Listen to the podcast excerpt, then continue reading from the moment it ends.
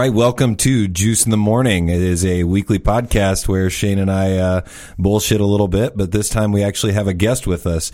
It is a he is a conspiracy theory enthusiast, health and performance coach, and Arena Football League. How's it going, Colin? Couldn't be better. Uh, and it, th- oh, thanks for, wait, thanks for his name me. is Colin Oh. Taylor. I'm sorry, I should have said Colin Taylor and then all of those things. So, yeah, the sound effect. Um, but thanks for joining us, man. Thanks for coming on and doing the podcast. I appreciate it. Yeah, thanks for having me. Shane and I uh, have talked about doing this for a while, so I'm glad we can finally get on and and you know go back and forth, talk about some good things. Like like you had mentioned, uh, there you've already mentioned a few things that Yeah. I'm pretty excited to pretty excited to talk about. I'm ready I was, uh, jump out of my seat here. Yeah. pleasantly surprised when we had talked, uh, like when we, when I first started doing the show about him coming on. He's like, "Oh, I'll hit you up during the holidays," and I was like, "Yeah, I know. I mean." I'm not saying, uh, I but like you know I what I mean. People Yeah. say shit, and I'm like, yeah, whatever. And then like he did, Yeah. and now here he is. So we made Well, it happen. One of the things that I do appreciate almost uh, to a level that I can't really explain is you actually getting people to come on the show because dude. then I'm not doing all of the work If all you the don't time. know by now, I, I care about this shit. all right? I'm, I'm pretty ride or die when it comes to juice in the morning now. I appreciate it, man. And then the the thing that I wanted to say with that is uh, we do we are getting more reviews and ratings on Apple Podcasts, which is literally the main place that everybody downloads and listens to their podcasts. Some Right. people use other other apps and stuff like that, and we are on almost all the apps and everything that you can think of. But you know, it's always nice to get something from somebody. So this is the uh, the review that we just got, and it's the title is Solid Podcast. That's that's okay. That's average. I like that. Solid. Uh, recently discovered Juice in the Morning and found it quite enjoyable. Smooth conversations, good content, awesome chemistry, and they don't share one mic. All signs of a great podcast. Check it out. Keep up the good work. So that was from Casey since 77. My favorite thing about that review is that it's by I, I'm pretty sure someone that neither of us know. Yeah. and a lot of this is based off of people we know listening, and it's nice to have like an outside point of view of someone that obviously doesn't know either of us and isn't like forced into listening to Yeah, the podcast exactly. or any of that kind of thing. So it's nice to hear from someone I have no idea. So thanks, Casey. Since Uh, 77. I was going to say random numbers. No, I, I it's one of those things that you know I've I've been very clear and upfront about the podcast. Like I do this because I want to be famous. Like I know that I know Shane doesn't do it because he wants to be famous, but that's what I want. That's what I'm going I mean, for. I'm not. There's not. I'm not saying I don't want to be famous. It's just not my sole purpose of doing this. I Yeah. really just enjoy like I listen to so much podcasts uh, in my in my free time. So just getting on here and being able to do this and like do something that I see people that I look up to do Mm. is like super like fulfilling for me. I enjoy it a lot. Oh yeah, and and uh, you know we're dangerously close to a 100 episodes, so it's, So, well, if we're, I'm only about 12 or something like yeah, that. you got a way to go. yeah, so I'm not really wearing the badge of a 100, but you're. I mean, it's a, You're still it's, you're still a part of it. it's though. exciting for you. Yeah. I mean, Um, and that's the thing that I also wanted to say is like I know you guys say that you listen to podcasts and you've you've done some before or do, done radio shows before. It's uh it's crazy to think that we're getting ready to get to hundred because some of those biggest ones like Joe Rogan's podcast and like um, Adam Carolla's podcast they're like into the thousands of episodes. Yeah, I think Joe Rogan's like thirteen hundred or around that area somewhere. Yeah. So that's insane to think. and and I'm hoping that by continuing to do it, we're eventually going to get to those things like the video and the and the uh, interviews that are just like with people that, for example, like Neil deGrasse Tyson was on Adam Carolla's podcast. Like if I got if I got that guy to talk to me about you know some of these like theories that we have, like that would blow my mind. I would love it. Yeah. And um, that kind of like is one of those things that I know that Colin is uh, thinks about a lot, and that's what we kind of talked about prior to the podcast was him uh, uh, sharing some uh, conspiracy theories and his thoughts on them, and then I also I shared with him um, simulation theory, a, a video that I found on YouTube that does have Neil deGrasse Tyson in it. So I just want to kind of get from you the very like um, the what what you think and how uh, those things kind of relate to you. So, you know, let me say first of all, sorry I'm not Neil deGrasse Tyson, but a very close, it's close second. It was what I like mean? I on, the, on the list. It was like Neil deGrasse, Neil Tyson, deGrasse. Yeah. Colin Taylor. If he's one A. If I could be one B, then, then that feels good. But no, No, that's, I love it. That, that's so funny that we were, uh, you know, just just the idea of of conspiracy theories, and you know, I don't know when you want to kind of dive into these, but my idea about that whole thing is kind of once I figured out one thing, or I found out one thing, I did my own research mm-hmm. that proved what I had learned my entire life. you know, people have been telling you to do this, do this certain thing for your entire life, right? And and this is exactly, and this is the only way to do it. And once I kind of experimented and realized that that was wrong, Yeah. What What was it that, that you were talking about? yeah. So fasting, Yeah. basically is is where the whole thing started with me. In 2012, I had a, I, I I was working at a at a gym. Um, in Iowa, Yeah. in Des Moines, Iowa, and we had a ten week, you know, weight loss challenge. It was a, it was a big group fitness boot Yeah. camp type gym, and uh, I didn't I didn't want to do this 10 week weight loss challenge because I didn't you know want to lose any weight but I wanted to do something Yeah. that would challenge me you know both both mentally and physically Yeah. um, and so I, I started doing some research and figured out you know what I was going to do and I decided to do this like 10 week basically fasting challenge where I would uh, intermittent fast for for five days a week Monday through Friday uh, Saturday I would basically you know what what do they call it you know refuel Yeah. refill day it was just like beer and college football and wings Hell right? yeah. just to keep my sanity. And then I would do a, a 24 hour fast on, on Sundays. Oh, wow. Um, and that's just like, that's how I kind of learned about it. And so I did it for 10 weeks straight. And I tested all my, you know, all my strength numbers before that 10 weeks, my weight, my, my body fat percentage, all that kind of stuff. Came back after 10 weeks, had lost, uh, 4% body, went, went from 12% to 8% body fat. All my, all my lifts went up. Um, physically, I could see a big difference. And, um, and then uh, my weight stayed the same. So I was like, oh, yo, there's got to be something. Hell yeah. There's got to be something about this, you know, because you you'd just been told for your entire life, you know, eat this many times and do this and do this. Yeah. And um and I thought, well, that's wrong. Yeah. Right. And so I thought I started then to begin to, to think like. What else Yeah. have I been lied to about? You Exactly. know, my, and so that's that's kind of where the the cons- the my my love for conspiracy Yeah. theories and and came. I think just with um, like theories in general, like it's all it's for me, it's something that's like it's entertaining to like sit here and think about and like discuss like the possibilities of these things being you know accurate or you know the possibility of it not being accurate and like the the whole just like surrounding you know why would people want to keep this a secret or why wouldn't they you know why would we be able to know about it if it's such a closely guarded secret Well, or- there's there's also so many things that are beat into your head uh, over, like you were saying, over and over again, and you're you're you're taught to think this way. But if you stop and put just a, an inkling of common sense into what you're looking at, then you can tell that it's not foolproof. Like perfect Absolutely. example is like the food pyramid. We're talking about fasting, so Right. the the food pyramid is like complete bullshit. If you really look at like what's on there, and this is off a 2,000 calorie whatever, Yeah. that's just not today with the food, all that stuff that comes out of bread and all that crap, like it's not as healthy as one might think. Mm-hmm. And all it took to for me to realize that was like stop, look at, and this can be you can plug this in with anything. Anything. Stop and look. Like wow, Well- it's not like well- there's holes in this. What, Yeah. what you're trying to sell me here? And what's what's insane about the food pyramid was it was created by people that were paying scientists because they were like, "Hey, we need to sell more of our grain-based foods. So help us make sure that people eat a lot of grains and a lot of bread and a lot of carbs and things like that because that's what we're selling." And uh, it was back before you know, before science was uh, a little bit more taken more seriously, and you it's basically like you can tie it a lot, a lot together just with money and with the fact that, for example, advertising. Like, if you ever watched Mad Men, you used to be able Yeah. to say whatever you wanted to get somebody to buy your product, and then they decided to make that you know illegal to be able to do whatever you want on. Well, there. I've also seen like conspiracies uh, about people like government officials or whoever, like the man, whatever you want to call it, basically paying off FDA or the people that approve the what gets put on the bottle and what's Yeah. bad for you, what's good for you, and like uh, 2009 survey of sugar says that blah blah blah. So the people that make those kind of things are paid off by like higher government officials are made to do this, so that as consumers, people buy certain things and are like, oh, that's not bad for you, so I'll go buy. You know what said thing, whatever yeah, they like right whatever- now, everything says organic or like homegrown or, something. cage like free, that. which cage free and and um like what is it uh organic and Yeah. that kind of stuff I I do believe in, but Well, yeah, but I'm just saying that there are things that are said to be that, and they're not actually that. They're Yeah. just putting it on their the label. an, the antibiotic thing freaks me out when you're just pumping an animal full of antibiotics and then they're like, all right, let's chop it up and feed it to a bunch of people.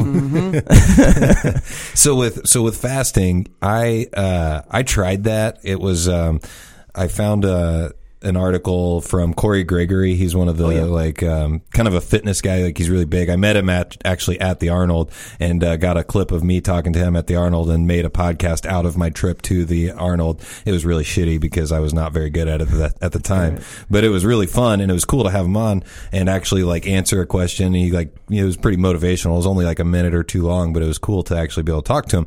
But anyways, he has like what he calls anabolic fasting, and um, it's basically or yeah, anabolic fasting. I think is what it Yeah. is. And um, I tried to do that. It's just the way work is for me. Like I can't get away from work to actually eat in my time frame that I'm supposed to eat. Excuses. Th- It is. It is an excuse, but like, like legit, like I'll go to work sometimes and I'll be able to not leave the production area for eight to 10 hours to go back and get food. And that's like in that window that you're supposed to eat. So I've tried it and I think it's something that I could do if I just had the availability, I Well, guess. also, I was going to say, Colin will tell you that there's different forms of fasting. Yeah. So those ten to eight hours could you could work that into your schedule to where those that's the time where you're fasting. Yeah. And then when you get It's- off production line, then that's when you eat. Yeah. And it's all based off of as long as you're like what he does is an eight hour uh, feeding time. Mm-hmm. So like he'll um, plan it accordingly. So Mm-hmm. the time that he's like, so if you're on production line for that long or whatever you said, then you just eat before. As Mm-hmm. Yeah, long as you're not eating for, or as long as you're only eating for those eight hours. The issue is is like the flipping of the schedule too. so Oh, yeah, like yeah, one week I'm working super early, one week I'm working super late. So like if I plan for this time frame to be it, but no, that is excuses, and I am making excuses. But um, so It's kind of the the pot calling the kettle. Like I'm, I'm the last person that should be giving you shit for this, but um, but so like what like what benefits have you gotten from it so far? Yeah, besides the fact that it makes my life easier. Yeah. That's that's the biggest thing, you know, and, and it kind of started where I was actually so I was coaching at this gym. I would get up at 4:18 Mm-hmm. every morning. Right now I would be into the gym by 5. And when I was eating, I man, I had to, you know, I, I had to run downstairs. I had to start the, you know, start the stove and then run upstairs and brush and then do, you know, and it and as soon as I stopped eating in the morning, Yeah. things got so much easier. Yeah. Right? And I and I realized I wasn't totally relying on, you know, eating this this certain amount of stuff at this Mm-hmm. at this time. Um, like I said, the idea where just the at its very base level was because I wanted something to challenge myself, Mm-hmm. right? And so it's kind of everybody's got their different whys for why Yeah. they do things, you know. And the people who I've talked to a lot about it, um, I, you know, they ask they ask me about the benefits and how to do it and all this stuff, and, and I would and I can talk about that for days. Yeah. But like at the end of the day, if you're hungry and you're like, man, I'm I'm fasting because CT told me to fast. Well, I might as well just eat, right? Mm-hmm. Yeah. But if you're doing it because you've done research and you've Yeah. read about it and you and you see what it, the the health benefits are, then it's way easier to to survive these Yeah. these fa- and and it's really not tough at all. We talked Shane, you know, Shane had mentioned I I'll eat noon to eight or I'll eat uh, two to ten or whatever, um, and that's all. That's because that's what works for me. Yeah. like you said, it'd be tough. You know, very tough. On, yeah, on just with the schedules. flipping of the schedule. Like I'll yeah. eventually get past that, and I'll have a better. And what I was saying last night is the hardest part for me when I have tried the fasting was, um, and you gave me a lot of good insight on this was like once I begin to eat, then I'm like starving. But when I wake up in the morning and I go for that run or I lift or whatever, that I feel great. Like if you've ever worked out or ran or anything on a fast, you just have all this energy because you're not weighed down by whatever you just ate or Yeah. anything. So for me, I was kind of curious as to um, what ex- like I want to hear from you. What exactly happens to your body when you begin to fast, or like so wh- what what actually changes in your body when you start going on a fasting program? And you were talking to me last night about um, growth hormones and that kind of stuff, and kind of maybe go into that a little bit. Yeah, so Sh- Shane and I got to got to catch up last night over a couple beers and talk about fasting. So he's he's a little further along in the conversation Yeah. than some of the listeners maybe. Yeah. But um, yeah, so so basically what what the goal is is you're trying to burn fat as fuel instead of sugar slash food as Yeah. fuel. Um, and and the whole the old theory, you know, the calories in versus calories out, um, whole thing has been debunked over and over and proven that that is completely wrong. Yeah. Um, you know, because it, how am I supposed to know? Okay, today I was in a car for five hours driving back to Cleveland, but then I got out and I ran down the street and I came back. Okay, how many calories out did I have compared to you know the iced coffee that I bought? So that's good. It, it doesn't Yeah. make sense. You can't you can't keep up with something like that. Um, but basically, you you are getting to the point where your body is burning fat for fuel. Right? The, the, the fat stores that you have for fuel as opposed to sugar for fuel. Um, and what that does is, you, you know, every time you eat, your insulin is raised. Uh, the sugar from the from the food spikes your insulin. People who have issues with that, um, uh, you know, in- uh, insulin resistance, have, are given the term they now have type 2 diabetes. Yeah. Right. And that's exactly what that is. They are insulin resistant. So doctors say, okay, I'm going to give them more insulin, spike Yeah. and then more, and then more, and you know, and then and then their Jesus. body is all out of whack. All they have to do is just stop eating, and it will lower their insulin levels. Mm-hmm. Yeah. And then they'll be able to kind of have have more control over it. Um, One of my favorite things that you said last night that I'm going to completely butcher, and then I'm going to let you tell it right. sure. Um, you said something about maybe someone walking from New York to Florida and doing that and not needing um, any kind of like the fuel that they are using is completely from their fat in their body.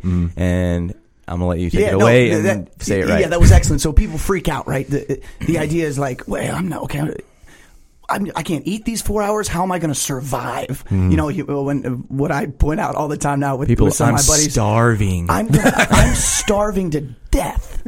You're gonna die. If you, oh my gosh! You know what I mean? Like, Yeah. yeah, you're right because the you know the last like two thousand years uh, that that human beings Yeah. have been on this possibly flat planet.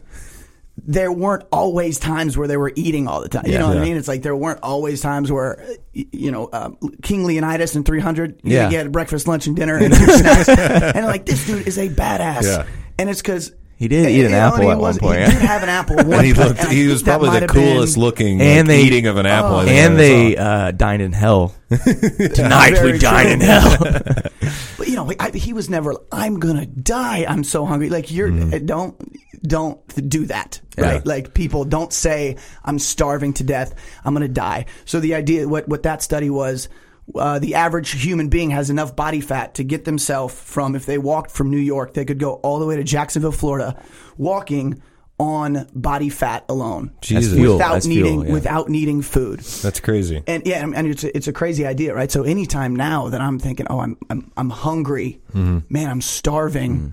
I think like, oh, no, I'm not. Yeah. Right? I could I could I have enough I have enough body fat to be able to take myself wherever I need to, whenever I need to. Um, my big interest in it now that I've that I've spent you know about five years or so messing with it is how, how it affects performance athletes, Yeah, right? So you hear sure. a lot of times, you know, bodybuilders do it all the time um, because they like the effects of how their body looks, and it does make your body look a certain way. Mm-hmm. And I have I've noticed that, and I've obviously liked that part of it because Yeah. it's great. Who wouldn't like that? But what it what it really does best for you is is hormonally, you know, what it does inside, and that's we had Mm-hmm. began to talk about that, you know, kind of what what it does for you. Um, but with that with that being said, the bodybuilders talk about it. Um, you know, models, people who have to be aesthetic, Yeah. talk about it. Actors who are getting ready for roles have to talk about it.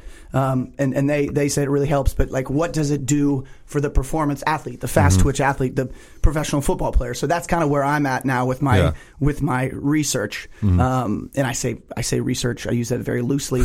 I just basically do experiments on myself. Yeah. See how I feel, and then go from there. And so what, what I started doing this year was You're, you're a scientist, basically. yeah, well, Yeah. basically. Essentially, essentially, a Basically. scientist. Yeah. And so what I started Why are you wearing that year lab coat? Like, was- I didn't expect you to bring that to the show. We, um, I would usually always start eating during the season before practice. Mm-hmm. Right? I would eat before practice, then I would have to stop eating later. I'm, I'm sorry, stop eating earlier in the day. So Mm-hmm. that was tough. So this year I thought, okay, what if I just fast during practice?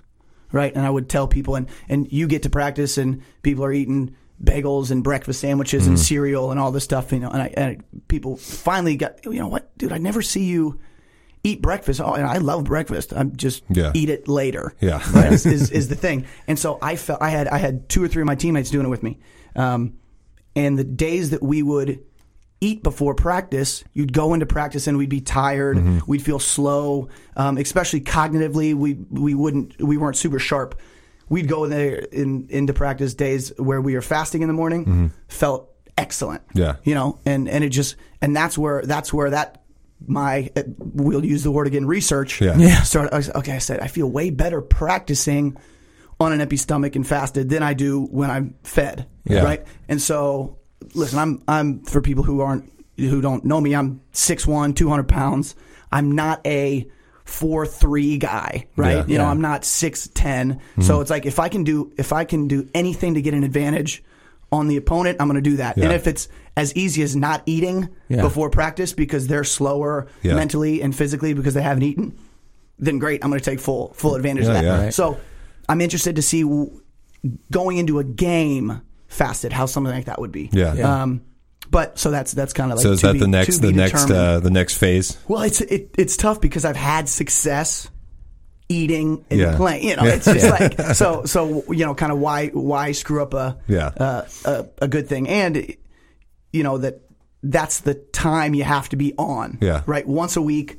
12 times, 16 times a year, you have to be on. Yeah. I'm not willing right now To risk that. to risk Yeah. one If bad it, if day. it ain't broke, it, you don't, You don't need to fix it.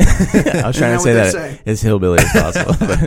No, and and another thing that I just wanted to throw out there is is I I took 90 days off of drinking one time just to just to see if I could do it and see if it was like something that I could handle and I can't take 90 minutes. I just had a, I had a drink on the way here.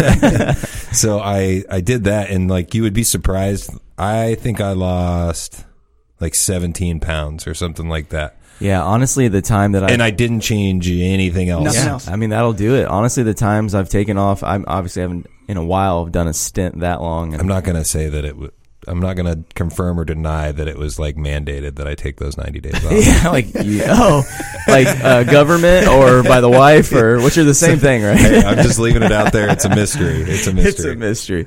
But I like the times I've taken a week off from drinking. I feel like not necessarily I've lost all this weight or anything, but I feel way better. Yeah. which sucks, man, because you can't I have your beer. you can't have your cake and you can't eat it too. Like it's nice to drink and have fun. But I think at some point in my life down the road, maybe in the next 10 years, I'm going to like shy away from drinking. And I always thought to myself, like, why do people just say, like, I don't drink? Mm. You know, there's those people out there and they're usually like older people. And I think it's because you just get to a point in your life where you're like, I don't necessarily feel like feeling like this anymore. And I know that I feel better without alcohol and Yeah. my body runs on all cylinders or whatever. And if you just have a halfway decent diet, just halfway decent, and you don't drink, you, I feel like a thousand times better. Yeah. So that's just proof enough for me that, you know, Yeah. like maybe take a, uh, here to the next, I still got some drinking to do. Oh yeah, oh yeah, absolutely. And and I love beer too much, so I'm not going to give that up. But uh, you also mentioned the uh, the flat Earth thing when you were talking about this. So so what's what are the what are the things that you've thought about that or researched and seen on that? yeah, so that that was one of the You kind of touched on it, so I wanted to go back yeah. to Hash, Just hashtag, it. hashtag woke. exactly. yeah, and, and and that's it, you know, and, and it's just it, that is funny. Shane and I have, have joked about too. Everybody talks about being woke, and, and you're woke. And there was a guy I was on a on a movie set a couple weeks ago, and his shirt said "Stay woke," and I said, "I said, bro, I said your shirt stay, says "Stay woke," but you still think this is a globe, like spinning Earth that you're living on?" Yeah. And he was like, "What are you talking? about? You are a crazy. You person. bombarded him with. You're, yeah, and I'm like, he was not ready for that. He's like, he went home. He's like, I'm not wearing like- this shit again. He's like, I definitely don't stay woke. yeah, I'm Don't not wearing wear this shirt. Yeah, don't wear a stay woke shirt and not have any idea about theories and you know what and, and possibilities. You possibilities. should have just walked up and been like, chemtrails? Yeah, And just like yeah, shook your head, like, and he'd been like, what? What just happened? this guy's a this guy's a crazy person. I don't know what he's I don't know what he's talking about. Yeah, so that that was another one. Like, and and that's that is the most fun Mm-hmm. conspiracy theory because when and it's awesome to talk about at bars. Um, and I'll, I'll actually tell a quick story about last time I was I was home at a bar talking about the flat Earth, but Yeah. that is something people are so passionate about. Right, because it's the first thing you learn. Right, is that the the Earth you live on is a globe, Yeah. and it's spinning, and it, mm, thousands and thousands of miles per hour. Some Yeah. for some reason we can still just stand here and, and not move. But um, that's neither here nor there. But it's just so fun to talk about because people get so angry. Oh, yeah. and so that's that's one of the reasons why I enjoy the conversation. Yeah. Um, and what had happened, we, my buddy and I, uh, we got a good buddy of mine, Drew, um, who lives here back at home, and we talk about this stuff all the time. We're, Mm-hmm. Yeah. we're, we're, we're, at a, we're at a bar a couple weeks ago, just tossing ideas back and forth of Yeah. possibilities and what might be going on. And this guy, this this this gentleman, probably mid fifties, pokes my shoulder. and He said, I, "I'm I'm sorry, guys. Are you um, are you saying that the Earth might possibly be flat?" And I said, "You know, I, I'm not saying that I know it's flat, I'm just saying I don't know if it's round.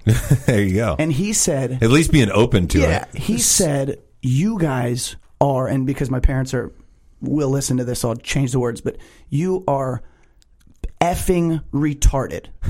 Jesus. As I- and he got mad, and I said, I said, well, I said, oh, I'm, I'm sorry, sir. Uh, you know what? What That's an aggressive thing to say to somebody. right? And well, that's they want to they want to argue about it. They don't want to say anything about research. They just want to argue about it. So I said, what proof? He said, I've traveled all over the world. I, I said, oh, that's awesome. So you've seen the curvature of the Earth, right? Hmm. You've seen it. He said, I'm not an effing astronaut. this guy is I said, intense. oh, I said, so, oh, so you haven't seen the curve? You don't have to see it to. And then this guy ended up causing such a scene. He got kicked out of the bar.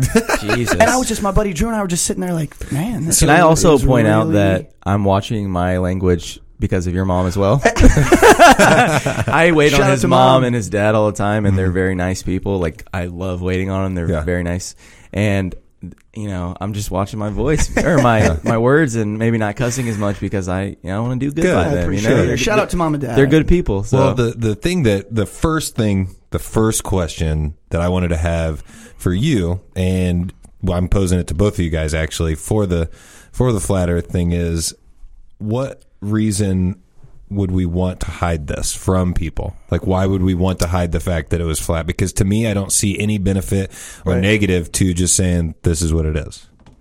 So there are kind of deep responses, right? And and there are easier responses. Mm-hmm. Yeah. And so, We can get as deep as you guys one- want. Yeah. So one that I really like is just the idea that if the Earth were flat, it would mean someone, a higher being, would have had to create it Mm-hmm. the way the way it is and, and the way it works, right? So it's it's very pro religion, and that's something that people don't want to hear all the Yeah. time. So it would be very easy to just say, okay, this is how it happened. So believe this happened, and then so you can you can believe in this guy or this god or this person or this. You can do all believe all of these things. Do ever whatever you want, right? Because the Earth is this globe. Mm-hmm. But if it's flat, no, it, it had to be created by a Yeah. person. Yeah. Um, and so that's one of the one of the coolest ones that I've heard.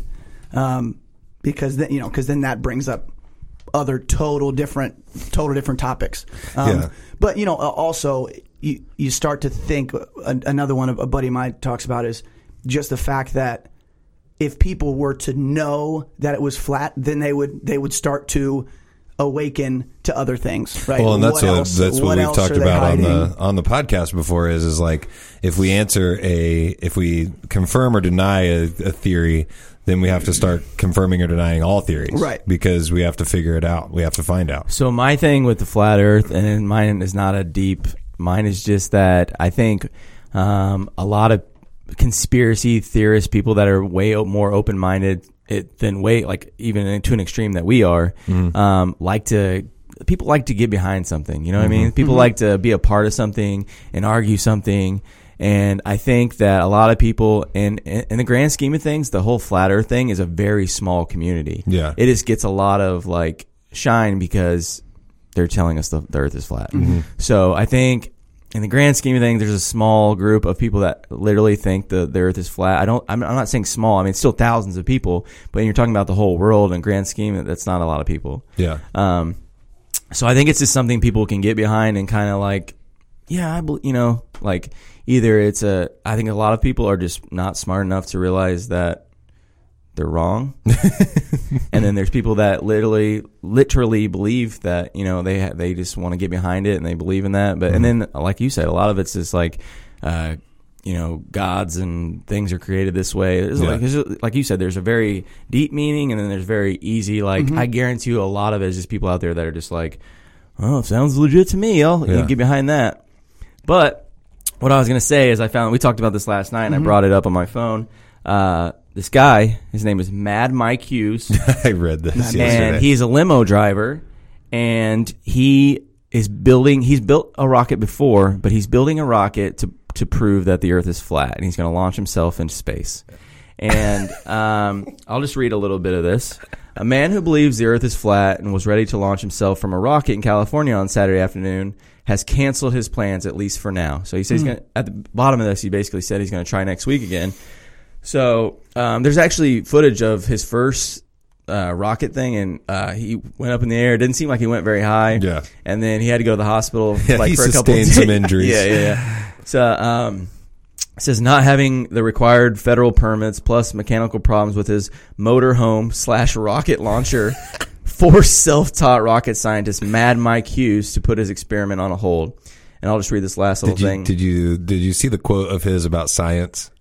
That's the part that you should. Oh, read. he said- okay. It's been very disappointing. He said, uh, Hughes. Uh, no, I don't see. it's it's in there somewhere. But basically, he's like, you know, Oh, hold on.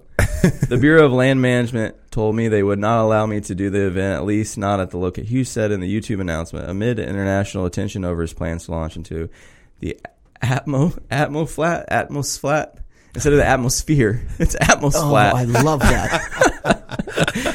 Oh man, Hughes is a 61 year old limo driver who has spent the last few years building a steam powered rocket out of salvaged parts in his garage. yeah, His project has cost him twenty thousand dollars, which includes rust oleum paint to fancy it up, and a motorhome he bought on Craigslist that is converted into a ramp. there you go.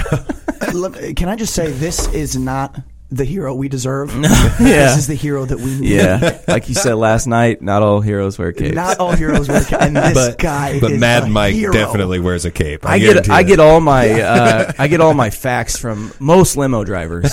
So No, Every that- time I'm in an Uber, I get Yeah, out, I'm like, just- man, that was the most interesting conversation. yeah, conversation. it's if we're not listening to you know Saudi Arabia music, we're talking about flat Earth. That's one or the other.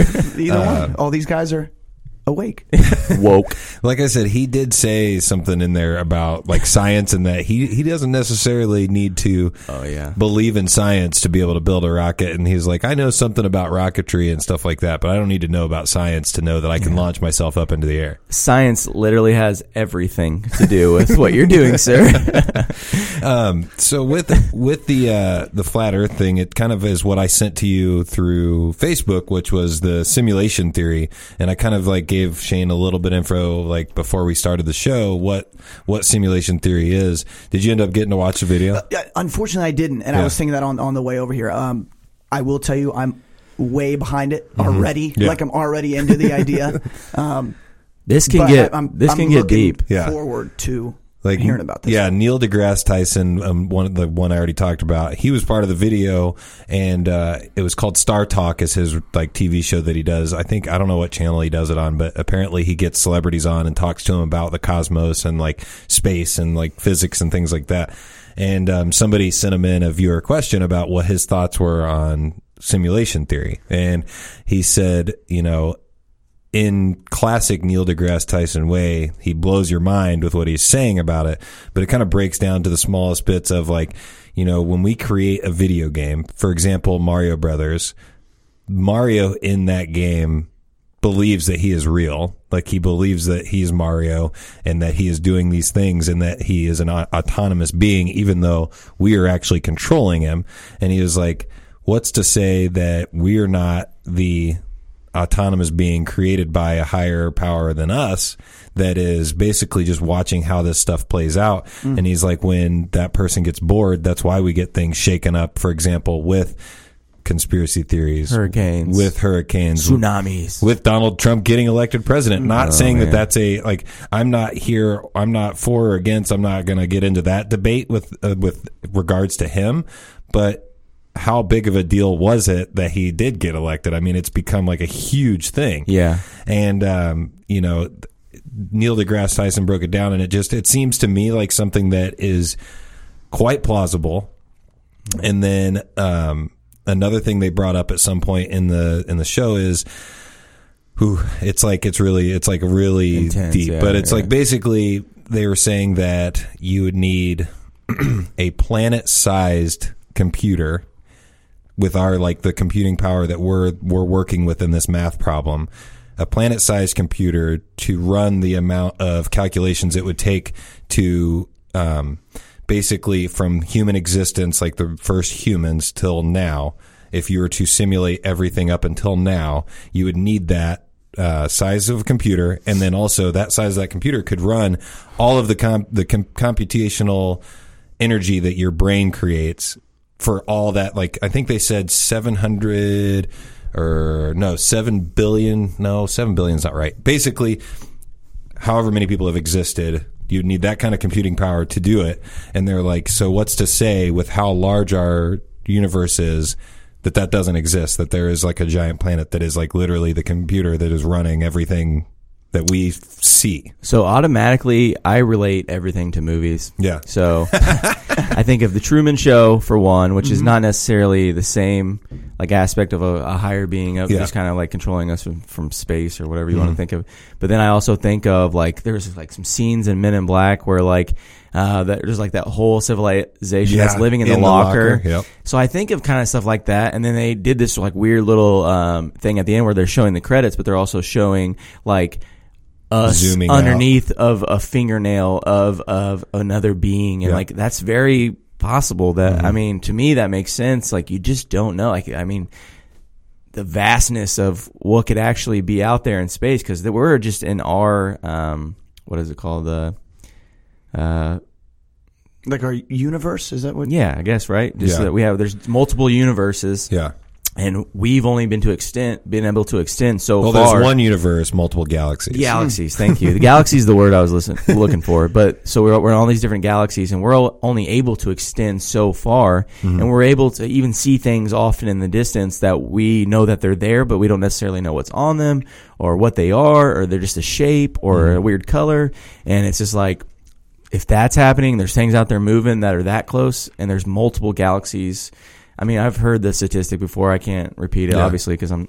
But the the amount of galaxies uh, there is as many stars as there is galaxies Yeah. and all just that's just Oh, insane cra- we're to so me. small. Yeah. right? Yeah, And just- we, we I never mean- really think about that, but yeah i We're mean if you really want some like when you, you know, like all these people i see that there's like the the world revolves around them Yeah. you know what i mean as long as it's okay with them everything's good in the world Yeah. You're such a small Mm. inkling of just earth existence let alone the existence of the entire Universe. universe. Yeah. Like I like if you want to like to get poked down a notch, Mm-hmm. like that's you just sit sit in your bed at night when you're trying to fall about asleep and think of, uh, wow, I'm not shit. It's Like- completely, completely insignificant. sorry, sorry, mom. Sorry, Well, Mom. the the the simulation thing also like um, another part of it is is uh, you know if, if you heard of the uh, Mandela effect, so like basically when we we remember something as a collective whole this way, but then when we like the for example the Berenstein Bears or Berenstain Bears, um, basically the way it's spelled is Berenstain. But I remember as a kid calling it the Berenstain Same- Bears samesies. and reading the books and like it always being pronounced Berenstein Bears, and then somebody posted a, a, a, uh, article, yeah, an article on the internet and said it's Berenstain. It's not just that Mandela. The reason it's called the Mandela effect is a collective whole of us remember, or I don't remember because I don't think I was old enough, but remember Mandela dying in prison. Like there was a news article saying he's died in prison, you know, blah blah. But then what actually happened or what everybody like knows to be true is he was released from prison, like and to a, amid much fanfare and like awesome stuff for him, you know, but it's everybody remembering it one way and then it's like so what it relates to with the simulation theory is that's a glitch like that somebody hasn't like worked out or they wanted to change something because they wanted to go this way and that's just like one of the parts of this possibly being a simulation theory that that's just like a hiccup in the in the simulation Right. Jesus. that's a little much to take in. Well, just like what in the Matrix, right? When they see Yeah. deja vu. Yep. Oh, that's a, that's a glitch. So in the there's Matrix. all That's these that is. different um, like avenues you can take for existence. Like there's uh, you know the multiple galaxies thing. There's the like the Matrix. Like I I Yeah. relate a lot with that because Yeah. it kind of blew my mind. Even watching it when I was younger, I didn't understand it. I was like, oh, red pill, blue pill, whatever. and then now I'm just like, holy shit! Like the, that's like way more. Um, whoever made that movie is just like wow. yeah Like so, that's impressive to me. There's all, like, and you can take, like I said, all these different avenues of how things come into existence, why things are the way they are. Like the Truman Show. Like I, I know everyone's oh, has has had that thought in their mind before. Like, what if I'm just like the only real thing, and everything around me is just kind of like a like people watching me or seeing how I react to things, or like. You know, I did tell it's you just one big joke. Like, you know what I mean? I, I, think everyone's had that feeling before, but Did I tell mm. you the the crazy thoughts that I've had like about that kind of stuff. Like I've thought because people have always said that um, crazy people don't know they're crazy. So I've always wondered, like, what if I'm completely insane and I'm just sitting in a room imagining everything that's happening right now, and then it's not actually going on. That's one thing. Then my second thing, this is a this is a theory that I have that is kind of tied into the simulation theory is I feel that we are all like mentally connected in some way or another, and at times I've thought that um, Some some people more than others. yeah. yeah, yeah. And I think that sometimes, like, for example, I had a theory when I was a really little kid that when I had dreams, I was actually seeing other people's like thoughts and memories of what was like what they were doing. Yeah. And that that's like, that's why when I have dreams, they don't relate sometimes to me at all. Like I've told Shane this on the podcast. Sometimes I have dreams where I'm like looking down on it like a third person, like camera, like I'm watching it Yeah. play out. And he said he's not had dreams like that. I haven't really talked to anybody that's had dreams like that. And if they have, awesome, send us an email, call in something, mm-hmm. let me know. But I just think that that's where, and then a lot of the times when you listen to like, this is so fucked up. The Dr. Drew and Adam Carolla podcast, literally their Friday episode, I like refreshed my podcast to download some more yesterday when I was on my way to work. The the one they were talking about, one of their callers was calling in to talk about flat Earth, Yes. and we are not connected to that podcast. I didn't have any idea that that's what they were going to be doing, and it's just nuts that I think that we are literally like connected to think like we sometimes think about the same stuff just because we are connected somehow by our own like our minds and our brains or Yeah. like the neurons firing and stuff like that. Why would you even say on like a lighter, more like less deep note? Like me and you, a lot of times, like we we joke about how we're not able to like disagree on things, Mm-hmm. and I don't know if it's just because we have a similar upbringing, we did a lot of similar things as kids, or what it is. But a lot of times, whatever uh, standpoint we have on something is usually the same. Yeah. which is not necessarily good. ma- Doesn't make for a good podcast because we're always just agreeing with each other. yeah, that sounds good. Let's uh, move Yeah. on to the next one. I'll just say a bunch of stuff, and you'll be like, "Yeah, me too." and I'm just like, "Oh, I was hoping you'd say." so But yeah, I just I just think that the, we can get really deep on the Yeah. existence of people and our own existence because maybe just on a lighter note, we could talk about um, Colin and the AFL oh yeah, absolutely. and kind of what um, his road because he's what seven years. Yeah. Yeah, just so it'll be my eight or yeah. You, you go Yeah. ahead. Well, yeah. Yeah. uh, Let me first say, if I am being controlled, can they stop doing such a bad job? like, can I get some more money? Says the guy. like- says the guy in the AFL. Like that's a- completely ripped. Yeah, has cool well- tattoos. yeah, man, like- you're just got dealt the real bad card over there. Can't I just have like a hot girlfriend and like a nice sports car? And Yeah. so whoever's in charge, They- take take a note. Sports car. Um, Yeah. But yeah, man, the, the arena football league thing is is is wild. Um, I played. how'd you even get started with that? Yeah, so I, I, I played at Indiana University. I went and walked on Nice. um, after playing here locally in, in the Indianapolis area in, in Carmel. Went to uh, Indiana University, walked on. Uh, had to be an IU athlete. My sister was a was an awesome track athlete there. My grandfather was a was a, uh tennis player at IU, so I had to kind of follow in their footsteps and, and prove that I'm not the worst athlete in my family because everybody's super crazy talented, and uh, I'm just trying to like keep up with them, right? So I went and I walked on at IU, um, kind of bounced back and forth, couple different positions. I I, um, I was told I was too. I was too slow and not strong enough to play receiver. Oh wow. So that off season, all I cared about was that, right? Yeah. And this was, I think, my junior year. So I went in and I broke the bench press record for, Yeah. for receivers. So at the time, I did I did two twenty five, uh, twenty four times, right? Mm-hmm. Holy shit. So I was the strongest wide receiver of all time. Right, I'm just kind of blowing this thing out of proportion, No, right? Mm-hmm. yeah. Facts and I are went facts. to him. I went to this guy who told me, "You're not big, you know, you're not strong enough to, to you know, block these, block these DBs to, Yeah. to make these plays, whatever." I said, "I'm now the strongest wide receiver of all time." Mm-hmm. Right? You're kind of like so the- now what? You're kind of Right? like you're kind of like the Rudy of IU. Like that, but I was Maybe not four foot off. tall. Not four foot nothing, a hundred Yeah. and nothing. I'm just saying, like the better, Yeah. you know, more Probably saw more playing time. good looking version of Rudy. That's true. I did play a, a couple more snaps than him. Um, Did anyone lay down their jersey for you? No, Like- unfortunately, that's what I'm saying. If I'm being simulated, like have something cool like that happen. Um, Uh, the more we talk about this, the more you're nothing like Rudy. Two, 225, 24 times, Yeah. Rudy. And then my mind's like, I saw a movie. like, that's, yeah, Yeah, sorry. well, No, He's and- and, the the reason I bring that up is because I go to this guy who's like, "Yo, you're not strong enough. You can't play for me." Mm-hmm. Yeah. Right. So I go to him. I said, "I'm now the strongest player ever here." Right. Yeah. Like once again, kind of blowing it, but to say to go to this guy and be like, "Now what?" Yeah. And he goes, uh, "Yeah, we're gonna switch you to safety." Right. So so throws me at safety, a position I've never never played. Yeah. I, I switch on a basically on a Monday. Saturday, I'm a backup safety, backup free safety uh, at Iowa on Halloween. Jeez. Iowa's uh, four and zero or five and zero, ranked number four in the country. Mm-hmm. And we go out there, and I mean, awesome, awesome place to play. Iowa was incredible. Um, Mm-hmm.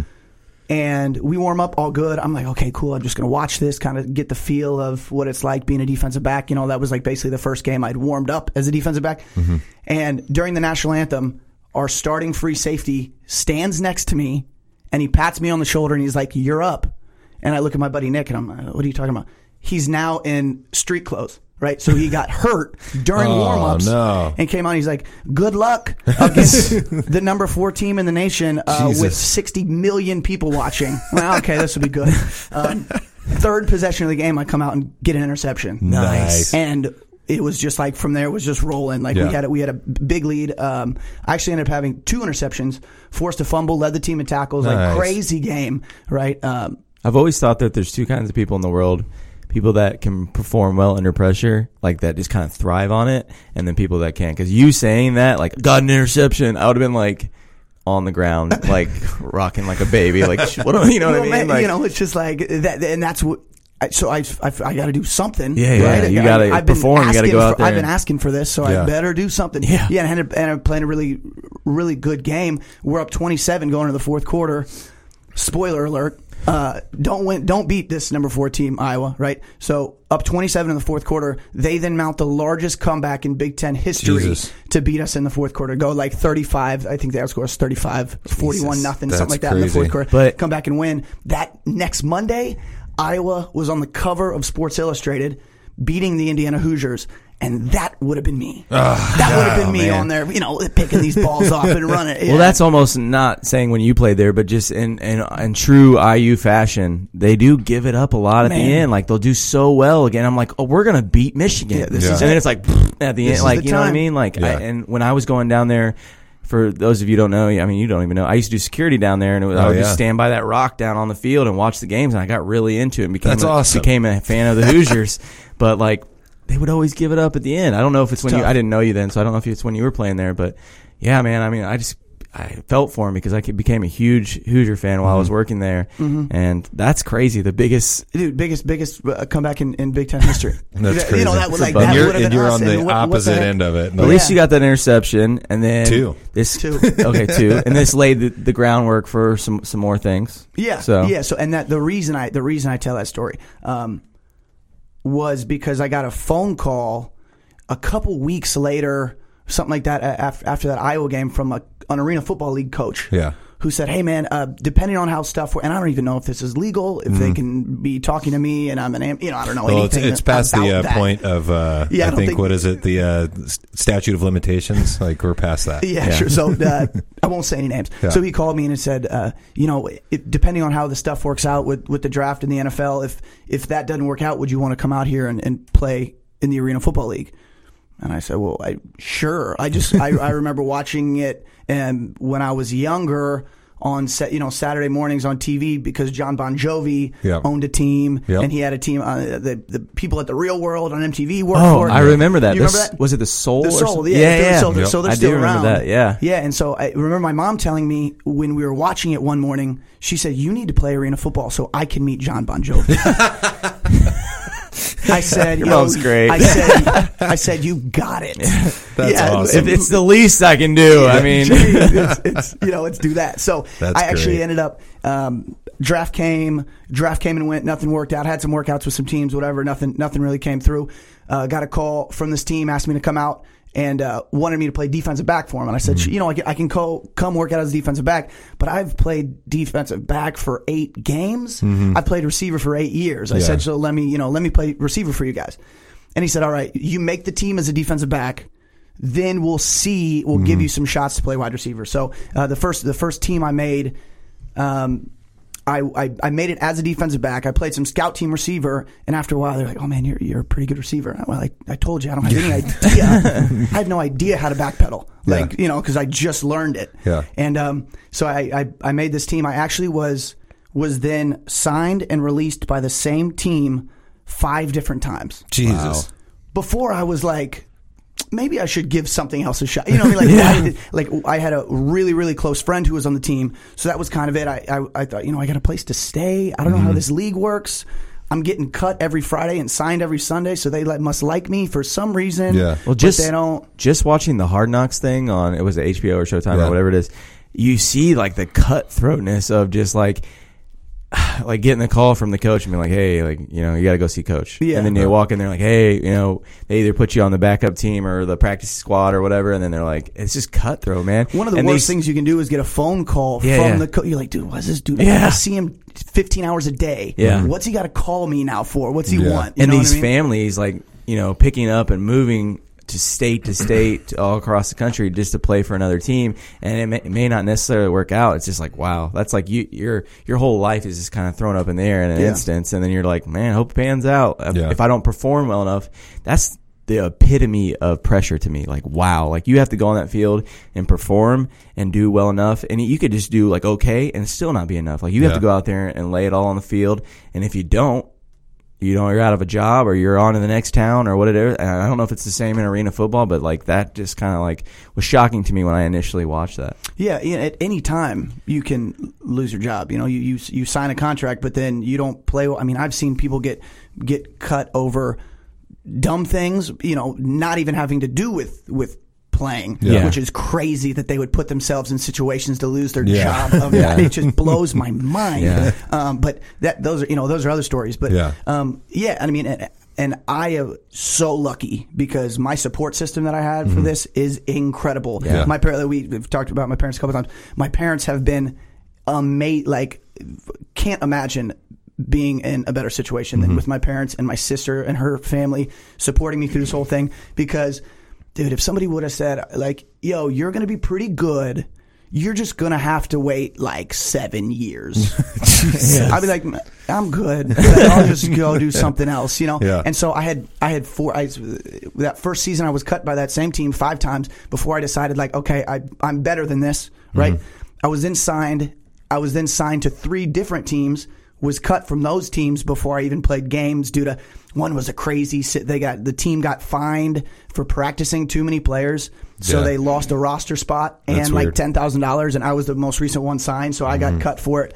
I went to, uh, I mean, my first season I was all over the place. Mm-hmm. Um, and then I ended up my, my next year going down to a lower league to play just because it's one of those things. The AFL is, is a different game, the, the indoor game. So they want you to have experience, but nobody wants to give you experience. Mm-hmm. Yeah. You know, it's one of those. I mean, that's normal in almost all job related Right, fields right, right, now. which is crazy. It's just in general, like, because there's there's been times that you know my when my wife was first looking for work in the HR field, like literally, it was like, hey, we want you to have five years of experience and a bachelor's degree, and Where are you supposed to get that experience? like, yeah, and we want you to, you know, have all this stuff before you even start. And it's like, so where where is the job that gets me to this job? Right. Where's the JV team that I can play on for a while, but uh, before I step up to varsity? Yeah. And so uh, that's I, I had I, I did that, and I got an, uh, played for an awesome coach. Uh, shout out to Chris Thompson, the fake. Uh, so I'm the real CT. Yeah. Right. And it started back in 2011 because Chris Thompson was my coach's name, so we call him the fake CT. Fake so CT. I played for the fake CT. I bet he likes that too. Yeah. also the He CT. just- I always think of the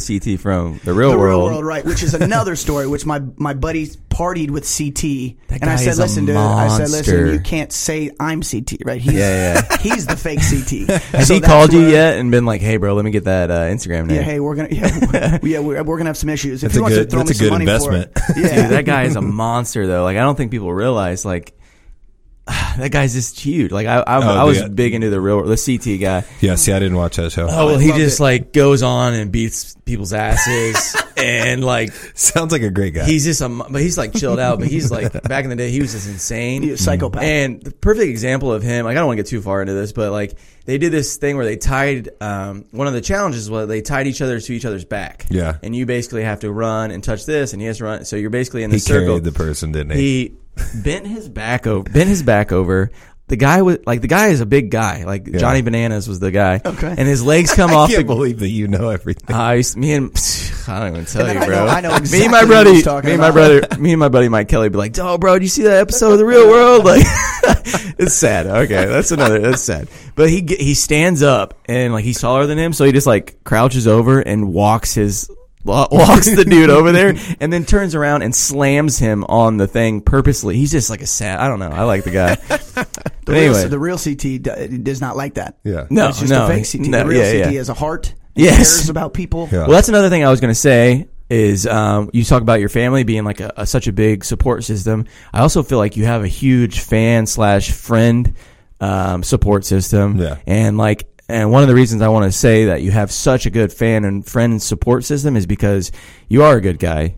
You are like, like, and I always we've told this story before. Uh, my girlfriend used to work with you and she was like, uh, you know, CT, this guy, he's bartender, he, you know, please, he, like, oh, he's such a nice guy. And then I came to work at Scotty's and everyone's just like, CT this, CT. that." I'm like, God, this guy cannot be this. he's not that great of a person. Like, I'm probably not going to like him.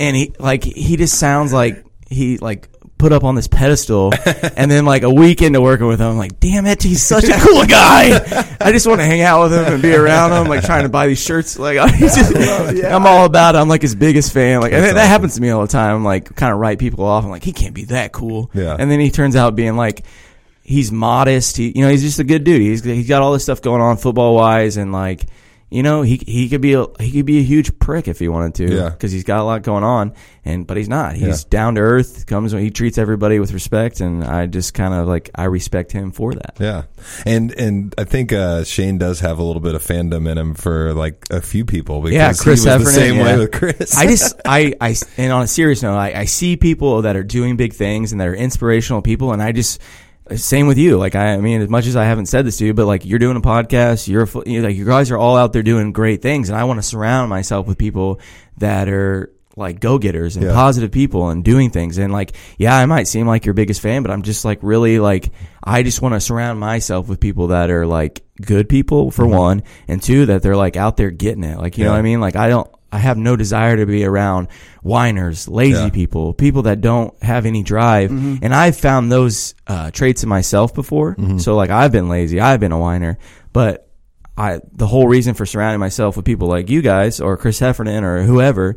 And it's because I just want to be a better person. So that's just kind of, that's what I chalk Yeah. that up to. I mean, you kind of failed with me because I'm not a good person. I don't know. You, you- like the fact, some of the things that you've told me, like the fact that you like, I've never punched anyone. Like you're just not a fighter. You're a good. Like at the end of the day, you may not think so, but I think you're a good dude. no, I'm I'm just sneaky about being a bad person. I think that might be a little true. Just no, I'm just kidding. But no, I appreciate that, and yeah, like you know, talking to you about this stuff is like it's it's it is inspirational to me because you know I I wanted to play sports, man. That was like you know that was a thing. I went to a small school and uh, thought I was the shit. You know, I went to um, there was some like things when I was a kid that like I got to do that I didn't think was as big a deal as it really is when I look back on it. Like my uncle paid for me to go to Michigan State football camp. Like I I don't even know what I would think about going now traveling somewhere living and sitting staying in a dorm room with a stranger and then going to like do like the stuff I did as a kid I didn't I don't understand how I was like so cool with it. But then like you know it, it gave me the opportunity like I even they kept me back for an extra week because they're like it was my junior year of high school and they were like you know you did really well in these drills and these things that we did. We want to pay for another week of camp stay and do this. And like at the time I didn't really like take it seriously. Like I was like you know, I just was having fun. And then I, and, you know, I went to school. I made a lot of bad decisions when I was in high school and I actually, uh, got in trouble for drinking and driving my senior year. Um, so what happened was, is I basically, we lost our first game of the year I was pissed off, but my girlfriend at the time wanted to go to a party. So I was like, all right, we'll go, but I don't really want to go. So I went. Somebody gave me like a, it was, I can, this memory is so crystal clear. They gave me a, uh, coffee cup full of whiskey. Like it was like this, like it was like half full or something like that. And I literally just sipped on that the entire time I was there. I was just like kind of pissed sitting in the corner because like we lost to a team we weren't supposed to lose to. And, um, I drove back and got pulled over by a, um, state trooper that actually knew me. And he was like, Hey, come in here. And he like had me get into his, uh, into his cop car, breathalyzed me. I blew .03 or four, something like that. And he was, automatically since you're underage. he was like, automatically, since you're underage, he was like, I'm not going to take you to jail. Um, I'm not going to, you're not going to get a record for this, but I got to call your mom. And since, you know, I got lucky that he knows my coaches and he knew everybody, he was like, I got to call your coach and I, I expect you to tomorrow go to each one of these people's places and tell them what you did and why you did it and all this stuff. So I went and I told them and everybody was really cool about it. But the, the negative part was, uh, ever, from that time on, my coaches like didn't really take me seriously for my senior year and, uh, just kind of like, I was kind of in the background of a lot of stuff. And, you know, I was actually told at a later date too that, um, my coach had gotten some calls from some schools, nothing like huge, but just got some calls and he actually told the coaches that were calling that I don't think you could trust him in the dorm mm-hmm. room, which I think to me isn't that like one of the shittiest things somebody that's looking out for you should Yeah. like they should not do that even if they even if they believe it. I don't mm-hmm. think you should tell somebody that Well, because he, he maybe should have came to you and said like, look, like you need to get your shit together because Yeah. I'm getting these kind of calls, and you should have been given a chance. It wasn't his job to to like control your fate, Exactly. which is not but, cool. But yeah, not to get too like deep on that stuff because like I still think about that stuff on a regular basis. But Yeah. like you know, it's it's it's cool to see somebody doing something like you know how Shane's like saying he's a fan of yours. I've followed you on everything. I'm going to be a fan of yours now, and uh, it's just inspirational to see that kind of stuff because I like being able to talk to people that are doing the thing that they want to do, and um, it's it's it's not every day that you get a chance to talk to people that are doing what they want to do. And, we always kind of talk about how once you step in this room and do the podcast with us, I mean, I'm purely saying this off of what he said, uh, and Yeah. I'm about it too. We become your biggest fan. Anytime you post Supporters. something, we repost it, and we make sure that everyone that's ever listened to this knows, keeps up to date with what's going on with you Yeah. and your season and all that stuff. So Yeah, and, and I, I I really appreciate that. Um, thank you for all those very kind things you Yeah, said. man. By the way, um, but yeah, you're you just talk about surrounding yourself with positive people, inspirational people, people that make you better, and I think that's what you have to do to have any type of. Yeah, I figured it out, man. For a Yeah. while, I was like hanging out with people that just weren't doing anything. Yeah. Yeah. Like you go over to someone's house. I hung out with some people in high school, and they would be high or whatever. I'm not saying there's anything wrong with that, but like we're just not doing anything. We're standing Right. here, we're not doing anything. I want to go out, and that just is a small a situation as that, all the way up to people that just have no desire to be great in their life. Whether it be if you're an electrician and you want to be great at that. If I see that, I think that's great because you're working towards something that mm-hmm. you want to be. It doesn't. Yeah. Have, you don't have to be a, a football player or whatever. I just the fact that you have goals and that you're like-minded individual that has the same beliefs that I do and you're working towards something, that's the kind of people I want to surround myself, not like burnouts. And I sound like a high school history teacher, like God, Guidance gosh counselor, darn yeah. burnouts and you know smoking your pot. But I just, But it's I- true. I mean it. And I've gotten to the age. I'm 28 now, and I just kind of like I'm done surrounding myself with people that don't deserve my time. Yeah. Mhm. So it's it's fun to be around people that have goals and want to do things in their life and be a good person. Yeah, That's, that's a perfect segue into Judgment Time or Judgment Day. Let's do it.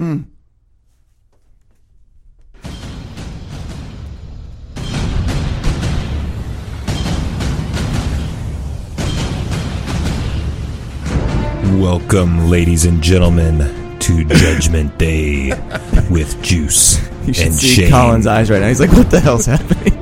But if that doesn't get you jacked up, I don't know what So just so it's clear, Sarah Connor, Terminator, you can be T1000. Yeah, all right. So you're basically aluminum alloy.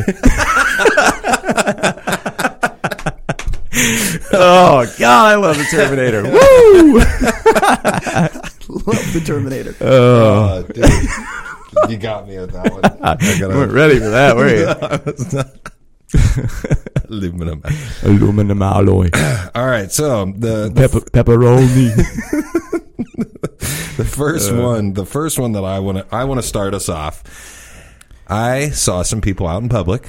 It was a couple. It was a guy and a girl, and um, the one guy was wearing a flat bill hat, king, and his old lady, I would assume, was uh, wearing a flat bill hat that said queen. And a, I'm close enough to where I can I can smell the aura of stink on these people, so they they are smelly Pronounced stank. stank and uh I they just were not they were not dressed uh very clean or nice. So my first thought was uh that they could possibly be the king and queen of the meth labs in Marion County. yep. Um but that I just I'm judging them because first of all I don't I don't agree with like the king and queen hat first of all. No. Second of all, you're not the king and queen of anything. Yep. Nope. Um, so I'm judging these people harshly and thinking, you know, no, no, no more of this needs to happen.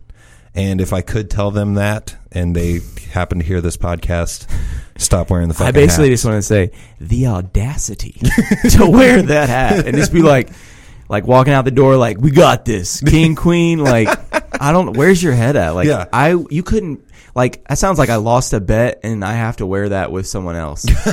like that's, and I would just be like embarrassed as all get out to be like, I'm the king. Like Yeah. this, you know what I mean? Like stop, stop wearing that hat. No. Um, but that like that leads me to another like offshoot of this uh, conversation is how what are your guys' thoughts on couples and matching?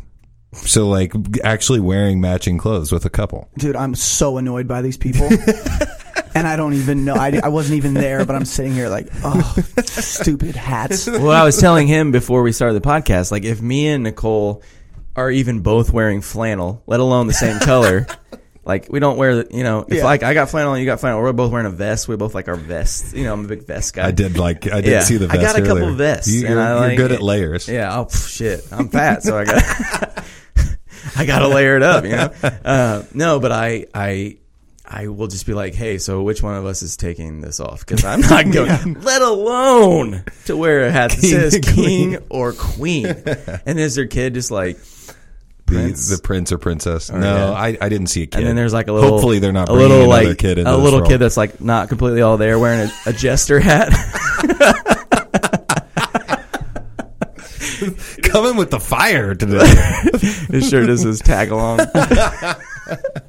Rude. I know. I know. I think there is a time and place for Yeah. that. Yeah. Um, an Well- amusement park. yep. I'll say. Well, he Like, had, he had a perfect example of when, uh, wh- which I found completely uh, understandable of a time you would wear that. Yeah, my my my wife convinced me. Uh, it didn't take a lot of convincing because I like funny shirts and stuff like that. Um, but she said she bought these shirts that said um, hubby or husband and wifey or something like that, and we wore them after we got married on our trip to our honeymoon. And I thought that's okay because you know we're we're we're proud that we got married. We're like it's funny. Everybody was like, "Hey, I love your shirts" and like stuff like that. So people were nice Well, about who, who's to say, devil's advocate here, who's to say those king and queen just didn't get out of the justice of the peace?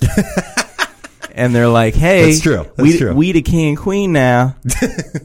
and like an awfully uh, racist voice to say this, by the way. Like, I- I'm just, He okay. does that a lot. I picture. I'm glad yeah, somebody else said talking something, about. 'cause- any any time I can like ghetto it up a little bit. It's not necessarily a racial thing. It's just No. like I enjoy talking like I. well, that even some- goes to the Yeah. video you showed me of the the chick that was talking super super like Oh, yeah. ebonics. Yeah, yeah. Yeah. You, it's up to you. No, it's all right. Uh, but no, Pass. So so we are judging these people. You can judge me if you want. Um, but I think ours was a uh, good way of going about it. I mean, sometimes you just like happen to throw something on that like color coordinates with somebody.